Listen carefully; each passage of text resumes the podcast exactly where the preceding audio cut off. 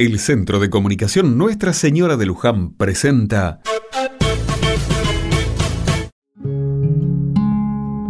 Otra mirada. Qué tos me vino anoche. No sé si fue el cambio de temperatura o algo que voló de los árboles.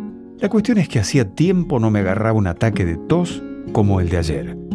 Si habrá sido fuerte que la vecina de al lado me mandó un mensaje por WhatsApp para saber si estaba bien. Claro, en un momento no daba más y me fui al patio. Se ve que ahí escuchó mi concierto. Tomé un poco de miel con limón, creí que se me había pasado, pero al rato nomás la picazón de garganta volvió y con ella la tos.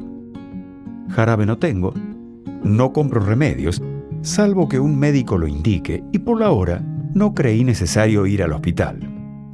Desesperado y ya pensando en una noche donde nadie iba a pegar un ojo, una idea se me vino a la cabeza. Corriendo fui hasta la cocina. En el cajón de las verduras había una cebolla.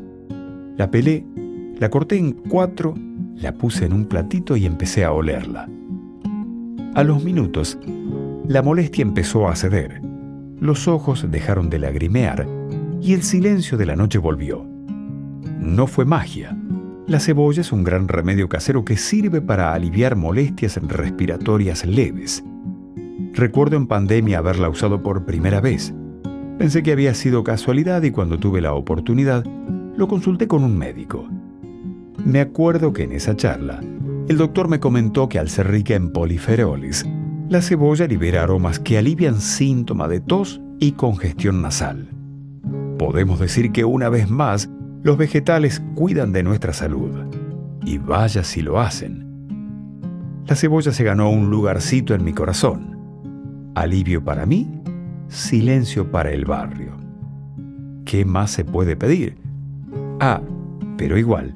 Y por las dudas, ya pedí turno con el médico. Por las dudas de que se repita y sea algo que necesite un tratamiento.